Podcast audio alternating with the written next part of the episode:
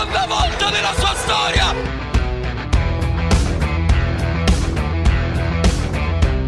רדיו אזורי, פרק חדש, פרק דנדש, פרק שאחרי מחזור, פרק שאחרי מחזור בליגת האלופות, אז יש לנו ים איטליה לדבר עליה. אז קודם כל, שלומות רבות אסף אקרמן, מה המצב? אהלן, שלום דניאלה, מה שלומך? איך אתה מרגיש? היית בסמי עופר אתמול, אנחנו בבוקר של יום חמישי, אחרי ההצגה של מכבי חיפה ביציעים, אולי על המגרש זה הלך קצת יותר קשה, אבל איך היה? איך היה להיות שם? קודם כל, אני, אני מוטש, אני מוטש פיזית, מנטלית, אני חושב שזה היה ערב, ערב היסטורי לכדורגל הישראלי, אני חושב שזה היה ערב שעשה הרבה הרבה כבוד לכדורגל הישראלי, נכון, לא הייתה שם, לא היה שם ניצחון, ואפילו נקודה לא הייתה, אבל בהתחשב ביריבה, שאני אני אמרתי להרבה חבר'ה לפני המשחק של דעתי, זה בעצם המשחק הגדול בהיסטוריה של הכדורגל הישראלי, זאת אומרת לפני המשחק, זה המשחק הגדול בהיסטוריה של הכדורגל הישראלי, כי מעולם לא הייתה על אדמת ישראל קבוצה בלבל הזה למשחק רשמי משמעותי מול קבוצה ישראלית, אתה יודע, אני מדבר ברמת הקבוצות אולי, לא, לא ברמת הנבחרות, אבל ברמת הקבוצות, לא היה דבר כזה אי פעם בישראל, אני יכול ללכת איתך אחורה, אם זה, אתה יודע, משחקים כמו יובה וביירן שהיו פה פעמיים, או צ'לסי שהייתה כאן, יונייטד בזמנו הרי לא הייתה כאן, זה היה משחק ששוחק ב-ג'י אס פי בניקוסיה, זאת אומרת, מעולם לא חווינו יריבה כזאת במשחק רשמי בישראל, והמעמד, מה שנקרא, מכבי חיפה לגמרי הייתה שם, זה היה משחק, חוויה לכל החיים, ו... מה אני אגיד לך? שפו, שפו לברק בכר ושפו לחבר'ה, תצוגה מדהימה. ואפילו כן, היה האמת... יתרון, שלוש עשרה דקות של יתרון. נכון, האמת שזה היה נחמד, כן, אני שידרתי את המשחק של הנוער של מכבי חיפה נגד פריס סן ז'רמן, שנגמר חמש אפס לפריס סן ז'רמן, ואז כולם שאלו אותי, נו, אתה הולך לסמי עופר, אתה הולך למשחק, ואני אומר להם, על מה אתם מדברים בכלל? זה לא מעניין אותי, לא מעניין אותי, לא פס, שלא מכבי חיפה, יש מילאן ברבע לשמונה, זה הדבר הכי חשוב. כל מה שאני עושה זה לפנות את השעתיים האלה, עד כמה שאפשר, בשביל ערוץ הקיבוץ שיש לי לפני, אחרי זה לשדר, ולראות את מילאן, תגיד, אתם נורמלים? איזה סמי עופר. לפחות אתה אומר את האמת, וזה יפה. לגמרי. לא, לא, ברור, ברור. אז מילאן באמת הייתה במשחק המוקדם, וגם עשתה את העבודה שלה, אנחנו נדבר עליה, ונדבר על, על מה קורה עם, עם יובה, ועל אינטר, ועל נפולי, ואנחנו כמובן גם נלך לסריה, ויש לנו שם כמה סיפורים מאוד נחמדים, מאוד מרעננים, אז איפה בא לך להתחיל?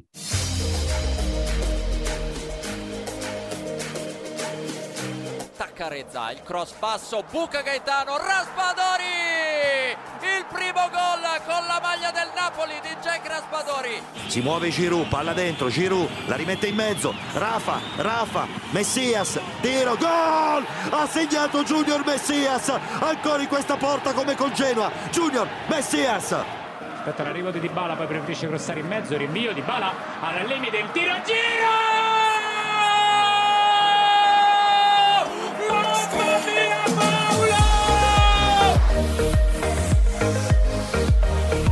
אני חושב שאין ברירה להתחיל בה בקריסה הזאת של יובנטוס, אתמול הפסד שתיים אחת לבנפיקה בבית, אפס נקודות משני מחזורים, פעם ראשונה בהיסטוריה של יובנטוס שדבר כזה קורה בליגת האלופות, באמת זה, זה ממש קריסה, זאת אומרת יובה הייתה טובה עשרים דקות, תקפה, ניסתה, אבל אחרי זה, זהו, פשוט, פשוט היא הלכה, זהו, היא פשוט נעלמה, ויש משהו בחוסר היכולת שלה ליצור את היציבות ההתקפית הזאת, שגורם ליריבה שלה להרגיש פשוט הרבה יותר נוח פתאום במגרש, וזה מה שהיה גם עם בנפיקה אתמול.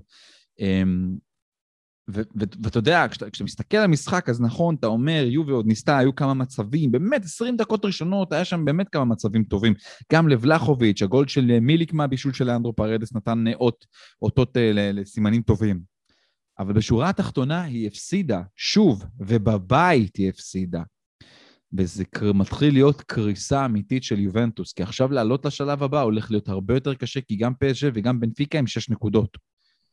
כן, כן. זה... ו- ויובנטוס עוד צריכה לשחק בליסבון, וצריכה עוד להערך פסג' אצלה.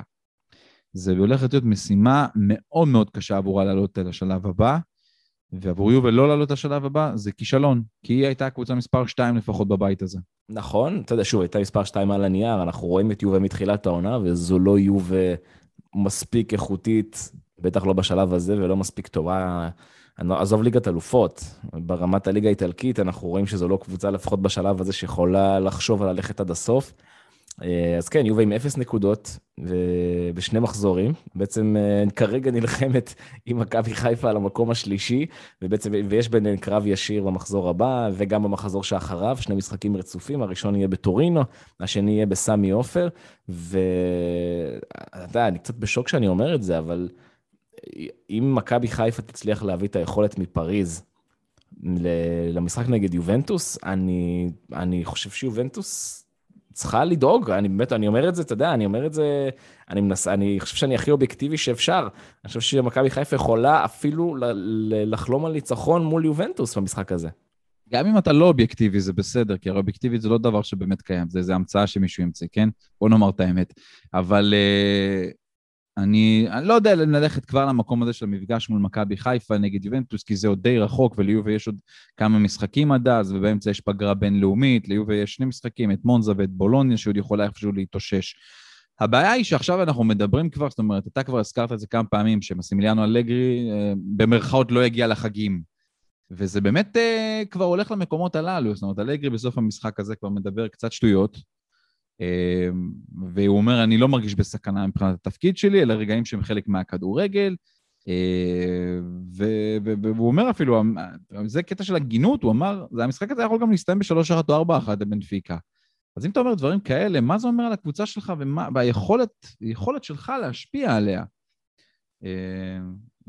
זה, אני חושב שהוא בעייתי משהו אצל מסימיליאנו אלגרי, אני חושב שאולי אבל מה שבאמת מזקק לנו, את מה חושבים השחקנים שלו, והאם הם באמת מאחוריו עד הסוף, היה רגע בסוף המשחק שהמצלמות תפסו, ואולי גם זה היה בכוונה אפילו מול המצלמות, שאנחל דימריה מדבר עם ארקדיוש מיליק, ושואל אותו את ארקדיוש מיליק, תגיד, למה הוא החליף אותך? למה המאמן החליף אותך? עכשיו, אלגרי, מתי היה החילוף הזה?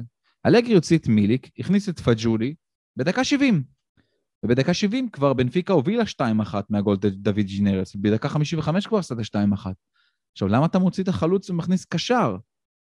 מה, מה הקטע? נכון שהוא הכניס את מויסה, כן, אבל מיליק הוא זה שהיה יותר חם במקום הזה. אז זה אולי גם המראה קצת על הערעור של, שערעור של השחקנים כלפי המאמן שלהם, במה הם חושבים. הם, אני לא יודע לאן זה התפתח, לפי כל התקשורת האיטלקית, גם היום אמורה להיות איזושהי פגישה הם, של השחקנים עם המאמן ועם ההנהלה. זה לא פגישת הנהלה ומאמן, ועוד תוצאה כזאת גם נגד מונזה פתאום, וזה בכלל גם הליגה מתחילה לברוח ליובנטוס, וזה בעיה מאוד מאוד גדולה. אבל השאלה היא אולי אפילו קצת יותר ברמה רחבה לפני שאתה תיתן את התגובה שלך, היא האם בכלל אנדריה אניאלי, הנשיא של יובה, הוא במצב הזה, ברמת הניהול שלו, ברמת מה שקורה איתו לאחרונה ברמת הניהול, לעשות בכלל את הצעד הזה של לפטר, להחליף מאמן. כי הוא יכול להיות שגם אתה יודע, אתה קורא, קוראים רשתות, רשתות חברתיות קצת, והקהל קורא גם לעניין ללכת הביתה, וזה לא היה הרבה זמן. תראה, כשקבוצה לא מצליחה באופן טבעי, אז הקהל והעיתונאים מתחילים לחפש איזה ראש אפשר לערוף, אז מן הסתם הזרקור ילך לאניאלי וילך לאלגרי, ובצדק, זאת אומרת, אלו החבר'ה שמשיתים את הספינה כרגע, והיא שטה לכיוונים הלא נכונים, וזה לא מתחיל השנה, זה כבר מהשנה שעברה, ראינו את יובה מסיימת מקום רביעי, עונה לא מספיק טובה, והציפייה הייתה שהשנה יסיקו מסקנות, ישפרו את הסגל במקומות הנכונים, ואגב, יובה לא הייתה צריכה מהפכה, יובה לא הייתה צריכה מהפכה בסגל כדי להיות קבוצה שבפוטנציה דורסת את הליגה האיטלקית, דורסת. נכון? אתה מסכים איתי? לא צריך, לא היה צריך שם הרבה. אני מסכים איתך שהיא לא היה צריך הרבה, אני, אני גם כן חושב שאיפשהו לאלגרי צריך לתת לו את הקארט בלאנש הזה, כן או לא, שבסופו של דבר יש לו מלא פצועים, זאת אומרת, גם פוגבה, גם קיאזה, שני שחקנים הכי טובים אולי שיש בסגל הזה, לא משחקים ולא משחקים כבר תקופה, וקיאזה עוד אמור להיעדר, אבל זו פציעה של קיאזה שהוא כבר ידע אותה, היא לא חדשה. נכון. זאת אומרת, בשביל זה קוסטיץ' הגיע לשם, לעמדות האלה, כדי למלא את החור. לגבי פוגבה הוא לא היה יכול להתכונן לזה אף פעם, אבל, אבל היא בבעיה, אתה באמת רואה שמשהו לא טוב שם עובר גם ברמה המנטלית. אלסנדרו דל פיירו, שמעתי אותו קצת אחרי המשחק, אתה יודעת, לחפש את איזושהי פרשנות, איזה דרך כיוון של מחשבה אחר. הוא אומר, הם, הם פשוט, הם משחקים פתאום כמה התקפות טובות, אבל לא מצליחים לייצר מזה המשכיות, מה שנקרא, לדחוף את זה קדימה, וכשטיפה לא הולך להם, שיחטיאו שני מצבים, הם זהו, הם הולכים אחורה, ואז הם מזמינים יריבות חזקות, כמו בנפיקה, או אולי אפילו כמו קרמונזה שהייתה, או, אתה יודע, יריבות חלשות אחרות שהיו עכשיו לאחרונה אצל יובנטוס, סליחה, סלרניטנה, הם מזמינים אותם לתקוף, וכשאתה נותן לה יריבה שלך ביטחון, ויריבה כמובן כמו בנפיקה בוודאי, אז היא גם תכבוש, היא תצליח. וזה, זה משהו שהוא, שהוא קצת בעייתי שם. אני חושב שברמה המנטלית, משהו לא טוב עובר שם. זאת אומרת, מקצועית, נכון, אבל מקצועית אפשר לתקן קצת, על פי, לעשות קצת שינויים, להזיז קצת, לדחוף. אבל מנטלית, יובנטוס שבורה, ויהיה קשה לתקן את זה. נכון, נכון, אני מסכים איתך, ואני, וחשוב להגיד, דיברת על הפציעות, אוקיי, סבבה, אין לך פוגבה, ואין לך קייזה, אקרמן, יובנטוס לא יכולה להיות מקום שמיני, לא יכולה להיות מקום שמיני בליגה, זה לא, אין, זה לא עסק, היא לא יכולה להיות במקום השמיני בליגה האיטלקית, היא לא יכולה להיות עם אפס נקודות, אחרי שני מחזורים, אחרי שהיא ערכה את בנפיקה, אגב, בנפיקה קבוצה מצוינת, בנפיקה קבוצה מצוינת, שקבוצת נוקאוט, גם בעונה שעברה, אגב, הייתה קבוצת נוקאוט, גם השנה היא, כמו שזה נראה בעיניי, תהיה קבוצת נוקאוט, קבוצה מעולה. אגב, אנחנו כבר מקלטים את הפרק הזה, כמובן ביום חמישי, אחרי מחזור אלופות, יובה הגיעה למשחק הזה אחרי מפלה בליגה, אחרי מפלה של... אחרי שהיא הכנסה... היא לא באשמתה כבר. לא, היא הכנסה את עצמה לבור, היא הכנסה לבור עמוק מאוד, עם שתיים אפס במחצית לסלרניטנה, ואחר כך באמת עם הרבה אופי.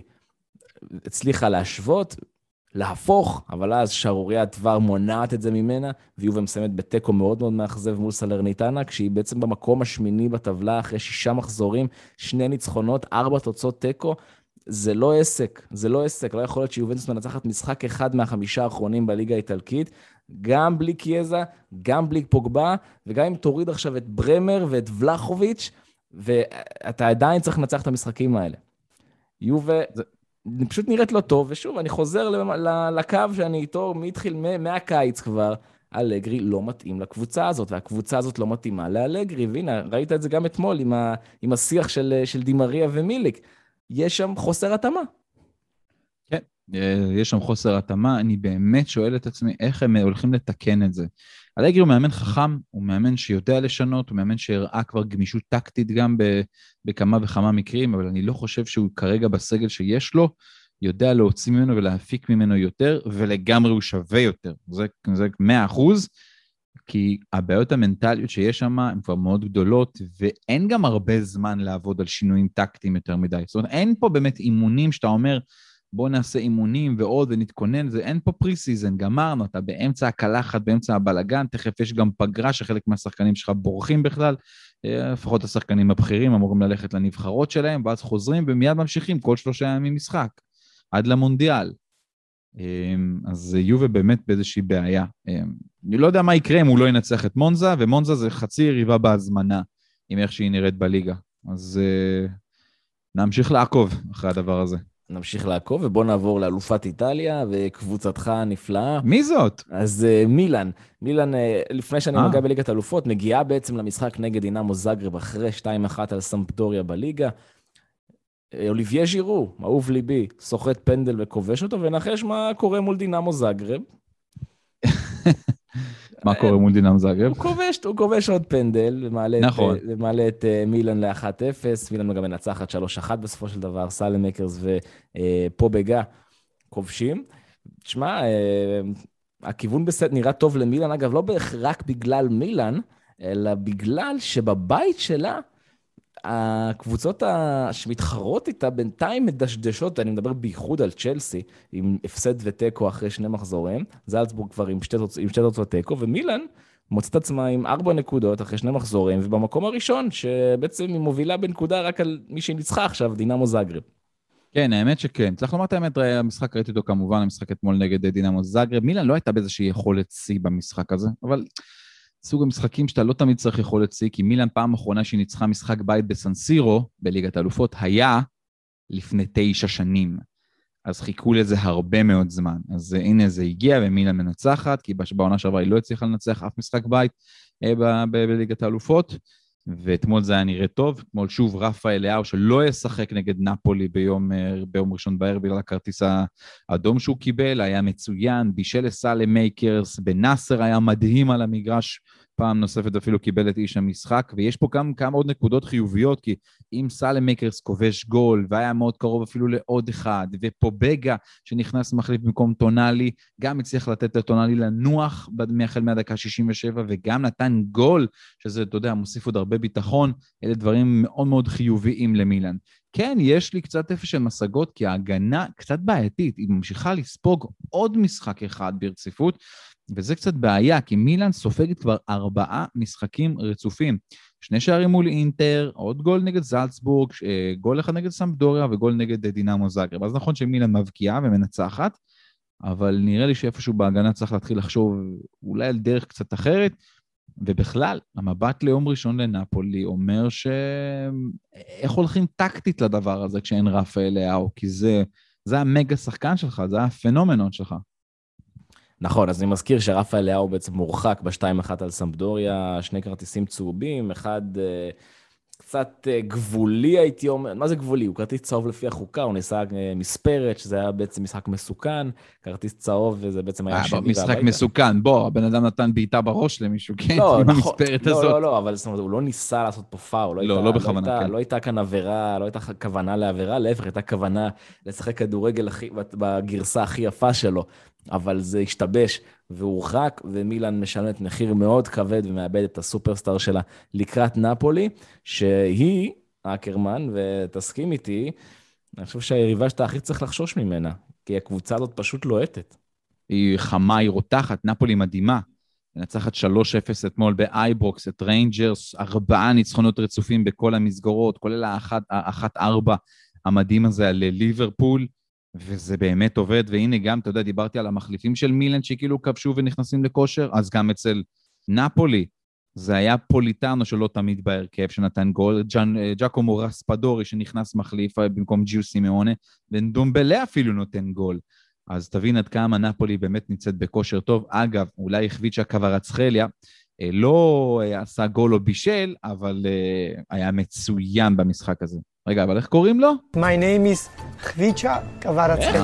אה, אה, כן, בדיוק, ככה, ככה. אה, אוקיי, סבבה, סבבה, בסדר, יופי, תודה, אגב, תודה על העברה, כי מפרק לפרק זה קצת בורח לי, אז תודה רבה. אז נאפולי עם שלוש אפס על ריינג'ר שמגיע אחרי ארבע אחת על ליברפול. נאפולי פשוט קבוצה... אני, אני, אתה יודע, אני חושב שאנחנו צריכים לפתוח כל פרק בהתנצלות לנאפולי, כי אנחנו שחטנו אותה בקיץ. נכון. אני אפילו כתבתי טור לאתר ערוץ הספורט, שבו אני מאמר שהיא מסיימת במקום השישי בליגה. אגב, זה עוד יכול לקרות, כן? זה, זה עוד יכול לקרות. לא רואה את זה, אני לא חושב. זה יכול, בסדר, אני, אתה יודע, עד, עד ש, עד שזה לא מאבד סיכוי לחלוטין, אני חייב לדבוק באימור שלי.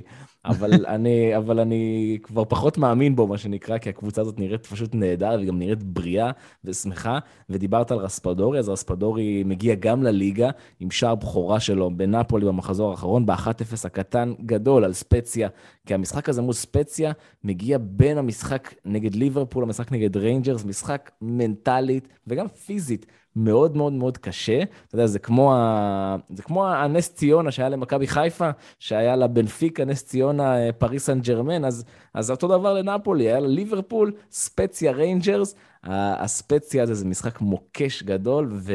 וגם אותו נאפולי מצליחה לפרק, שזה מבחן משמעותי מאוד לקבוצה עם שאיפות המשחקים האלו, אני באמת, אני, אני להוריד את הכובע, להוריד את הכובע בפני הקבוצה הזאת, שגם הובילה את הליגה האיטלקית עם ארבע עשרה נקודות אחרי שישה מחזורים, חשוב לציין ארבע עשרה נקודות יחד עם אטלנטה ויחד עם מילאן, אבל עם הפרש שערים עדיף של שלוש עשרה ארבע, עם תצוגות כדורגל נפלאות, והיא בוודאי ובוודאי שגם מוליכה את הבית שלה בליגת אלופות, עם מאזן שערים של שבע אחת אחרי שני מחזורים, ומאזן, והיחידה שיש לה גם מאזן מושלם עם שש נקודות, ובבית אחד הקשים שיש ב...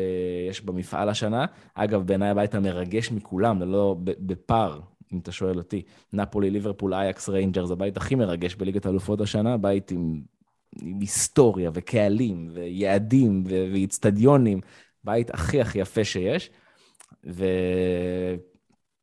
ותקשיב, אני אף עליהם, מקרמן, אני אף עליהם. בצדק, בצדק, אני מסכים איתך לגמרי, גם היה קטע אתמול ממש נחמד במשחק, הרי ז'לינסקי בעט, החטיא את הפנדל, מגרגור עצר לו, ופוליטאנו כבש, פסלו את הגול של פוליטאנו, כי מכיוון שהוא נכנס כניסה מוקדמת לרחבה, אחרי שעבר בדק את זה. אבל אתה יודע, אחרי החטאת פנדל, לא תמיד אותו בועט ממשיך, אבל ז'לינסקי נתן איזשהו מבט לספלטי, וספלטי אמר, ברור, כאילו, אתה, תיבת אתה, בוודאי שתיבת אתה, כי הוא הרגיש כמה הוא ממש רוצה את זה, וכמה הוא בביטחון. אז זה לא הלך, ז'לינסקי שוב החטיא את הפנדל, אבל, אבל ההמשך כבר היה הרבה יותר טוב, כי בפנדל השלישי כבר זה היה, זה היה סיפור אחר עבור, עבור נפולי כמובן, עבור המשחק הזה, ואז פוליטאנו כבר כבש בדקה שישים ושמונה, וההמשך ידוע עם רספדורי ונדומבלה. זה באמת חדשות טובות לנפולי, ולקראת יום ראשון, אני אגיד לך את האמת, בתור אוהד מילאן, אני חושש. חושש, כי יש להם חוליה התקפית, קטלנית וחביצ'ה, הוא כאילו הלאו שלנו, ואין לנו את הלאו שלנו, ולהם יש. כן, כן. היתרון, אתה יודע, קודם כל מילאן, אני חושב שיש לה איזשהו יתרון, למרות שנפולי מוכיחה קצת אחרת עד עכשיו, אבל אני חושב שלמילאן יש איזשהו יתרון מנטלי על נפולי, לפחות ממה שאנחנו רואים ממנה בשנתיים, שלוש אפילו האחרונות, אנחנו רואים מילאן, דיברנו על זה גם בפרקים הקודמים, שאנחנו רואים את מילאן נבנית בצורה מאוד הדרגתית ונכונה בפן המנטלי, בפן המנטלי, מקצועית אנחנו, התהליך הוא ברור לכולם, אבל בפן המנטלי, היכולת של מילאן לנצח, של מילאן לנצח משחקים, משחקים קשים, משחקים שמסתבכים, הוא מדהים, הוא הכי טוב באיטליה, גם בין הטובים באירופה. אני חושב שקוראים לזה, קוראים לזה במנטליות של אלופה. נכון, נכון, נכון, אני נתלה פה על עיננות גבוהים, אבל יש את זה נגיד לריאל מדריד, אוקיי? ריאל מדריד זו קבוצה שיודעת לצאת מכל משבר, איזה בור שלא תזרוק אותה, היא תצא ממנו, ומילאן בקטע הזה היא המקבילה האיטלקית, בקטע הזה, קטע של היציאה מהבורות, ולא משנה איזו יריבה תשימו לה, בטח באיטליה, אפשר, אף, אף פעם מילאן היא לא, לא הפייבוריטית. זאת אומרת, מילאן יכולה לנצח כל קבוצה באיטליה, גם את נפולי הרותחת, ובטח ובטח שהמשחק הוא בסנסירו. אני גם ללא לאו, אני עדיין מאמר כאן על מילאן, ובסופו של דבר יכול להיות שמישהי כאן תצא מפסד בכורה עונה. יכול להיות, יכול להיות, כן. ואולי הליגה תרוויח אם זה יהיה טקו, אבל אני מקווה שמילאן תעשה את זה. מה חדשות טובות אתמול גם שאוליברה נכנס, האורוגוואי ואפילו בישל רספדורי בגול גדול. שוב, עוד שחקנים לאט לאט מתחילים להיכנס לכושר, וז'לינסקי הוא באמת נראה נהדר עם זמבו אנגיסה, המצוין של נפולי. חדשות טובות מאוד לספלטי, עם איך שזה נראה, וכל עוד, אתה יודע, כל עוד יובנטוס נראית ככה, אז מבחינתה של נפולי שרק ימשיך, אתה הולך לאכול את הכובע בסוף העונה הזאת עם האימור שלך על מקום שישי, אבל גם אני אמרתי את זה, שהיא לא באמת תהיה בתוך הרביעה הראשונה, אז שנינו נאכל אותו. אז אגב, אמרת זמבו אנגיסה, אני רוצה להביא לך נתון מדהים עליו, מדהים עליו. עכשיו, זמבו אנגיסה, אתה יודע, אנחנו מכירים אותו כשחקן יחסית אפורי, יחסית לא, לא איזה שחקן שבולט יותר מדי בחלק הקדמי, וכל העונה שעברה, אתה יודע כמה שערים, כמה בישולים היו לו? מעט מאוד. שער ושני בישולים. זה ארבעים ושש משחקים, בסדר? העונה, אנחנו בשמונה משחקים, יש לו שער לשלושה בישולים. הוא כבר ווא. עבר את המאזן שלו מהעונה שעברה. עכשיו, זה לא רק זה, זאת אומרת, אלו נתונים היבשים, הפשוטים, אלו ש, שכל, שכל אחד יכול לראות, אבל אם תסתכל על הנתונים היותר מתקדמים, אוקיי, מסירות מפתח, הממוצע שלו למשחק, הוא מכפיל אותו מהעונה שעברה. הביתות mm-hmm. לשער, הוא מכפיל את הכמות למשחק מהעונה שעברה, אוקיי?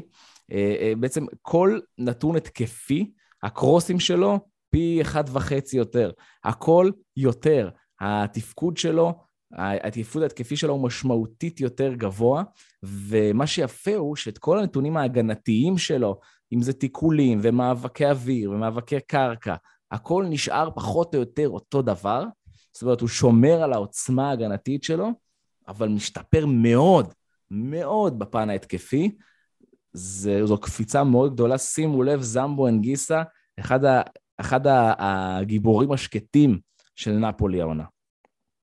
כן, נמשיך לראות באמת גם אותו, אני מאוד מאוד מחכה למשחק הזה ביום ראשון בערב. זה, זה המשחק הראשון שאתה אומר אחרי הדרבי, עוד משחק שאתה אומר, טוב, הנה עוד רגע מפתח לעונה הזאת, כי אם מילן באמת מנצחת אותו, לדעתי הופכת להיות הפייבוריטית הכי חזקה לקחת את הסקודטו. המשחק הזה הוא משחק הגדרה מאוד גדול. כן, כן, משחק שיכול להיות צומת בליגה, אנחנו מחכים לו, ואנחנו בוודאי ובוודאי שגם נסקר אותו, בעצם, בעצם, אני, אני, אני אהיה בחול, טוב, נדבר על זה בהמשך, אבל טוב, בוא נעבור ל, בוא נעבור ל, לקבוצה, דיברנו על שתי קבוצות שלא הפסידו, העונה, בוא נדבר על קבוצה שכבר הפסידה פעמיים העונה, וזה מאוד מאכזב אותנו, קוראים לה אינטר, שבעכשיו... חזה מאכזב. זה לא מאכזב אותי שהיא מפסידה. אני שידרתי את המשחק שלה עכשיו נגד ויקטוריה פלזן, באירופה אמרתי את זה תמיד, באירופה אני רוצה שיצליחו האיטלקיות, אין לי שום בעיה עם זה, זה באמת ככה, גם היריבה הכי, היריבה העירונית, הדרבי, אבל בליגה, לא בדיוק אכפת לי. אינטר עם שתיים אפס על ויקטוריה פלזן, ניצחון ראשון העונה בליגת האלופות, שלוש נקודות ראשונות, אחרי ההפסד לביירן מינכן, במחזור הראשון, שתיים אפס גם אז במחזור הקודם, ואתה שידרת את המשחק, אז בוא תן לנו את, ה... את, ה... את האינפוט שלך. אני לגמרי, אינטר הייתה מעל, מעל ויקטוריה פלזן, לא באמת היה כוחות, אינטר שלטה שם לאורך כל המשחק, הייתה נהדרת, אני חושב שגם עבורה, היה כיף לראות את זקו, באמת גם עם שער, גם עם בישול לדמפריז, הגיע לעוד כמה הזדמנויות, נראה שהדברים מתחברים לטוב, לאוטרו מרטינז אפילו הספיק לנוח, נכנס רק בדקה שבעים ושתיים, שלנו לו באותה דקה עם גליארדיני, זה היה משחק שאינטר הייתה חייבת לנצח בו, אין ספק בכלל, היא שתיים שלוש רמות מעל ויקטוריה פלזן, זה, זה בוודאי, אבל עכשיו התחיל המפתח שלה האמיתי, זאת אומרת נגד ברצלונה, שני מפגשים, זה, זה לא הולך להיות לה פשוט. תראה, אינטר, עם, בוא נגיד, עם יובנטוס צריכה את הניצחונות האלה של, שאינטר עכשיו עושה. הניצחון הקשה נגד טורינו עם הגול של ברוזוביץ' בדקה שמונים ותשע. הניצחון הזה על ויקטוריה פלזן שהיא מקבלת עכשיו. ואלה ניצחונות שיחזירו אותה לתלם. כי אני מזכיר, גם על uh, סימונה אינזאגי, כל הזמן יש איזשהו סימן שאלה שמרחף מעליו. הוא לא מועמד לפיטורים, רחוק מזה, אבל כן יש סימן שאלה על היכולת שלו באמת להיות מאמן שמרים את הקבוצה הזאת, או מנצל את הסגל הזה שיש לו עד הסוף כדי להתחרות על הסקודטו, להתחרות על תואר האליפות. סימן שאלה שעדיין קיים, אבל כן הניצחונות האלה ייתנו קצת איפשהו שקט להמשך. אנדרי אוננה גם במשחק הזה פתח בהרכב, למרות היכולת הפנומנלית של סמיר אנדנוביץ' נגד טורינו, עם עצירות באמת גדולות שהיה לו שם, אבל אוננה עושה ראש שמקבל את המקום הראשון בליגת האלופות, זה הולך להיות המפעל שלו. ראיתי את מחטריאן ששיחק, אבל לא באמת הצליח לעשות יותר מדי במשחק הזה, ו... וניקולו ברלה שתמיד כיף לראות אותו משחק על המגרש. נראה לי אבל שהנה, אבל עכשיו, אחרי שני הניצחונות האלה שהם הצליחו לצבור ביטחון, לתת לכמה מהכוכבים לנוח, דניאל, מגיע המבחן אמיתי נגד הקבוצה הכי לוהטת בליגה שלא ציפינו לה.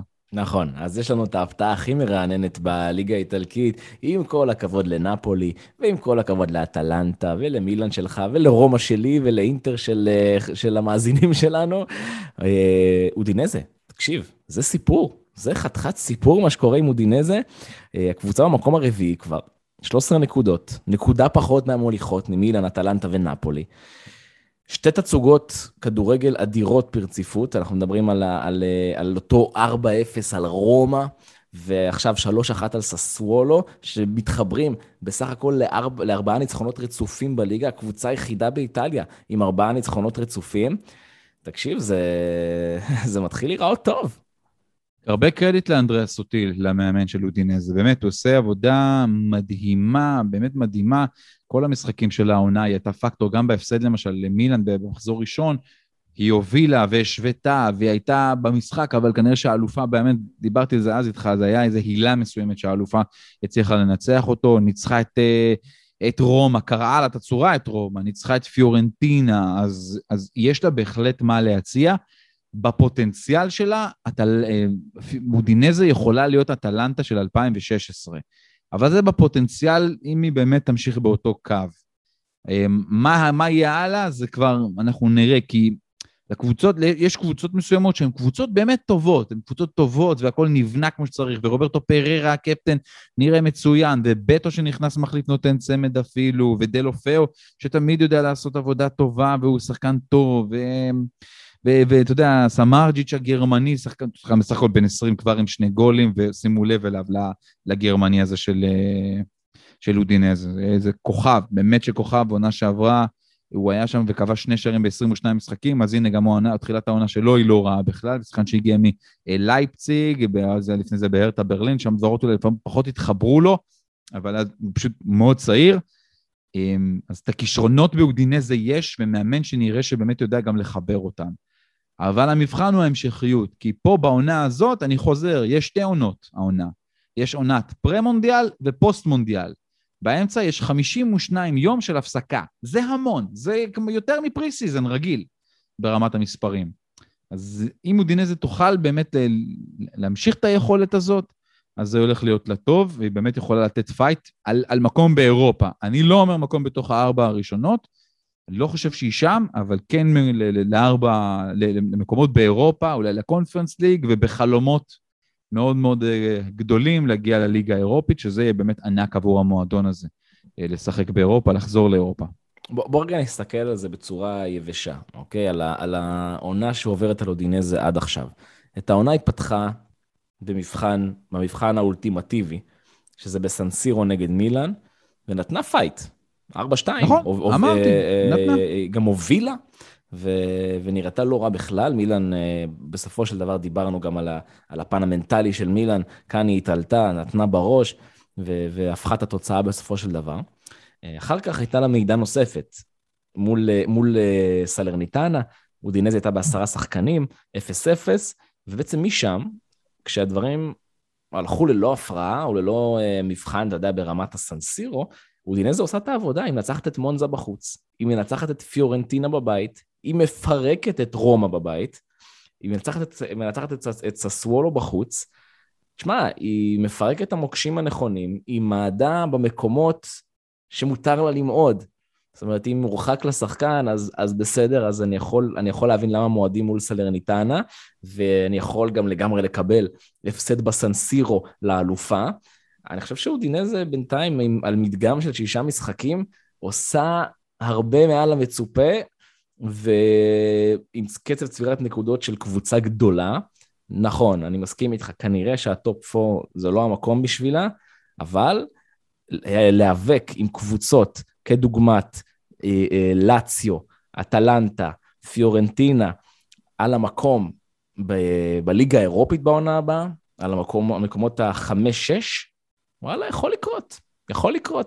זה יכול לקרות, הנה, הנה מבחן ראשון של הנוסף, שבו אגב היא יכולה למעוד בו, ואנחנו לא נתפלא אם היא תמעט במשחק הזה נגד אינטר, זה יהיה ביום ראשון, אגב בשעת צהריים די מוקדמת, אחת וחצי שון ישראל, שתים עשרה וחצי שון איטליה, וסטטיסטיקה אם תעשה, במשחקים האלה, הגדולות לא תמיד מנצחות, במשחקים האלה של הצהריים, כי זה כאילו איזשהו, כן, זה משהו שונה ברמת האווירה, ברמת עוררות של שחקנים, אז יכול להיות ששם באמת גם אינטר תימד, אבל אם היא תנצח, לא נתפלא בכלל, היא יותר טובה, היא פייבוריטית, תהיה חוויה שם, בבית גם בדאצ'ה הארנה, ועוד מעט גם היא אמורה לפני הפגרה, לא, אחרי הפגרה, אחרי הפגרה היא אמורה לפגוש גם את אטלנטה בהמשך.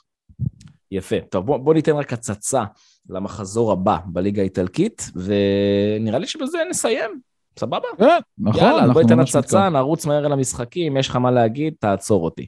אז במחזור הבא, סלרניטנה תפגוש את לצ'ה, בולוניה, תשחק נגד אמפולי, ספציה. עצור, כי יש, צריך לומר, בהצלחה לתיאגו, תיאגו מורטה, המאמן החדש של בולוניה, זה יהיה המשחק הראשון שהוא יאמן, המשחק נגד אמפולי של בולוניה. נכון, נכון, נכון, וגם יהיה מעניין לראות את ארנאוטוביץ' הלוהט, מלך השערים של הליגה האיטלקית, תקשיב, רנסטנס מחודש של האוסטרי, ספציה, תארח את סמפדוריה, טורינו נגד ססוולו, אודינזה, הלוהטת בליגה, תארח את אינטר, תקשיב, מבחן גדול לשתי הקבוצות, מבחן גדול מאוד לשתי mm-hmm. הקבוצות, קרמונזה נגד לציו, פיורנטינה, תארח את ורונה, מונזה, מארחת את יובה, תקשיב עם יובה. שתי הקבוצות פה, כן, שתי הקבוצות פה בעצם עם, עם, עם מבחן, כי מונזה העיפה את המאמן שלה, יש לה מאמן חדש, רפאלה פלדינו, במקומו של ג'ובאני סטרופה, אחרי כל רצף ההפסדים, וזה שהיא לא הצליחה לנקודות, לקחת נקודות, כי משש, כי משישה משחקים יש לה נקודה אחת בלבד, עמוק במקום האחרון למונזה, קבוצה שעשתה מרקטו נפלא, באמת, ג'אנלוקה קפרארי, פטניה, אנדריה רנוקיה שנמצא שם, מתאו פסינה שהגיע מאטלנטה, כמה העברות מאוד טובות ויפות, אבל עדיין אין נקודות, אין ניצחון אמיתי, והנה מבחן עבורה, והיא פוגשת קבוצה שבירה, את יובנטוס. נכון, יובנטוס בעצם מתארחת אצל מונזה, שתגיע, כמו שאמרת, עם אפקט, המאמן החדש, תקשיב לי טוב, תקשיב לי טוב, יובה יכולה ליפול פה, ואם יובה נופלת פה, יכול להיות שזהו, הראש יערף. באמת שזה יקרה, אה? אני, אני, אתה יודע, אני כבר מעריץ את הנרטיב, אני מחויב אליו, אבל לא, אתה רואה, אתה רואה את, אני, עזוב, עזוב אותי, עזוב, עזוב אותי, אתה רואה את המציאות, אתה רואה שזה יכול לקרות. יש בעיה, אבל עם החוזה של אלגרי, יש לו עוד שנתיים בחוזה מעבר לשנה הזאת, והוא מרוויח המון המון כסף, זה באזור תשעה מיליון ברוטו, זה המון כסף, המון, המון, המון, אני לא יודע מה יובנטוס תעשה בנושא הזה, אם באמת יבוא היום שהיא תצטרך להחליט. משחק מסקרן מאוד מאוד מאוד, יקרה באולימפיקו רומא, תארח את אטלנטה, שגם היא, אתה יודע, אנחנו לא, לא התעכבנו עליה מספיק, גם אין לנו כבר זמן, אבל אחת הקבוצות הלוהטות בליגה, גם ארבע עשרה נקודות בצמרת, יחד עם נפולי ומילאן, ורומא מבחורה... ניצחה את אמפולי שתיים אחת, שערים של דיבלה וטמי אברהם, ביכולת מצוינת, מוריניו משאיר, משאיר את ההפסדים ללודוגורץ, ואודינזה מאחוריו, הוא חטף, בוא נזכיר, שתי רביעיות, זה גם סתירה. כן, נכון, נכון, ורומא, אם היא לא מנצחת את המשחק הזה, הצמרת בורחת לה, בשלב יחסית מוקדם. זה משחק מפתח באמת לשתי קבוצות ש... שאנחנו נלמד באמת אולי, מי מביניהן שווה אולי את המקום הרביעי. נכון שזה עוד מאוד מאוד מוקדם בליגה, אבל זה המשחק שיגיד, רומא מנצחת, אם אני אומר, יאללה, אוקיי, אז המקום שלך הוא באמת מגיע לך לבין ארבע הראשונות, אטלנטה מנצחת, אז אולי המקום שלה, סולד אאוט המשחק הזה כבר, אגב, אני מכיר כמה אנשים, כמה ישראלים שהצליחו להשיג כרטיסים, ובכל זאת היו במשחק הזה, נמצאים כרגע בחופשה, בבירת איטליה, זה משחק באמת מסקרן, שגם אמור להיות עם כדורגל טוב. כן, כן. טוב, נאחל הצלחה גדולה לרומא, והמשחק המרכז... אתה יודע שיש כמה עודי רומא שמאוד מאוד כועסים עליך, על הטרמפ הזה פתאום שתפסת עליהם, שאומרים שאתה לא באמת תורד, לא זה וזה, אבל אני אסנגר עליך רגע, אתה אל תגיב. אני אגיד גם שבעצם איך נהיים מועדים? נהיים מועדים כשאתה פתאום תופס איזה משהו בעין שמתאים לך וטוב לך, ויושב לך טוב על הלב ועושה לך כיף, ואז אתה מתחיל לעקוב, ואז זה, זה פשוט ככה נהיה עם השנים באופן כללי, ככה נהיה מועדים, נכון שיש כאלה שעושים את זה מגיל שבע, שש ומאוד מאוד צעירים, אבל גם בגיל מאוחר יותר אתה יכול לתפוס לך איזו קבוצה שאתה אומר, אני אחריה, אני עוקב, ואגב, לכל אוהדי רומא, מבטיח לכם, דניאל יחזור מערך הדבש שלו, יהיה קצת עם אשתו, ואז ניקח אותו גם לרומא, לאולימפיקו לראות משחק, והוא הולך להתאהב אפילו יותר. תשמע, אני אמרתי, אני אפילו לא מסתיר, אני טרמפיסט, אני טרמפיסט, חבר'ה, חבקו אותי, אני איתכם, אני איתכם, אני לא מתיימר להיות אחרון האוהדים, אתה יודע, בארגון האוהדים, אבל וואלה, אני מתרגש מרומא, מרגשת אותי, אז למה לא? והמשחק המרכזי של המחזור הזה, אולי אפילו אקרמן, משחק העונה הראשון, של העונה הזו, מילאן מארחת את נאפולי. כן, בואו נראה לאן זה הולך. אני חושש מחוויצ'ה, ולמזלי אני חושב איפשהו אוסימן לא משחק, אז נראה לי שזה הדבר החיובי היחיד, אבל זה שלאהו לא משחק, זה באמת בעיה עבור מילאן. טוב, יפה, יפה, יפה, יפה. נאחל לך בהצלחה ושמחה גדולה. המשחק הזה קורה ב-שמונה עשר בספטמבר, המחזור מתחיל ב-שישה עשר בספטמבר, ומסתיים עם המשחק הזה תשע ארבעים וחמש, שמונה עשר בספטמבר, זה יוצא יום ראשון. יום ראשון תשע ארבעים וחמש, כן. יום ראשון תשע ארבעים וחמש, באמת, משחק אש, ויש לנו באותו יום גם בשבע את רומא אטלנטה, גם משחק אש, ובארבע את מונזה יובה, ובקיצור, הולך להיות יום כיף, יום ראשון. הבעיה היא שאני אהיה בטיסות, אז אני לא אראה שום דבר, כי אני טס לערך דבש, אקרמן. אז תהנה לך, תעשה חיים, איזה כיף לך. אתה קצת יוצא איזה פגרה קטנה, אז באמת תבלה, כי ערך דבש זה פעם בחיים, תהנה מזה, אחר כך כבר יש ילדים והכל, אז זה לא חוזר. ערך דבש, זוכרים את זה לעד, ואז אתה יודע, כל פעם, כל שנה, האינסטגרם והפייסבוק מזכירים לך שהייתה בירח דבש, ואז אתה אומר, יאללה, כוס, אוכטוק, איזה בא לי עוד פעם ירח דבש כזה, אבל אתה מבין שלא, אי אפשר יותר ירח דבש, יש חופשות אחרות, אבל זה משהו אחר, ופה התפרקתי אה, מנטלית, וזהו, אני מקווה שכולם קיבלו את זה בהבנה. אני פשוט מת לטוס לזה ירח דבש כזה. איי, איי, איי, טוב, אני אשתדל ליהנות, אני מבטיח, אני נגע בשבילך. אז, תודה. ת, ת, תודה, ואני מקווה שאולי אני אצליח לעלות לאיזה פרק שניים תוך כדי, אני אהיה שם באפריקה, אתה יודע, אז אני לא יודע כמה, כמה קליטה וכמה ווי-פיי יהיה לי, אבל נראה, ומקסימום תמצא איזה תחליף הולם, אולי אפילו יותר מהולם, ואולי תעשה תוכנית מאזינים משלך, אתה יודע, לך תגשים חלומות, אקרמן, בזמן שאני לא פה, יש לך בית ריק, תעשה מה שאתה רוצה, אז יאללה, חבר'ה, נשתמע, עוד איזה חודש, בקיצור. תודה. ביי.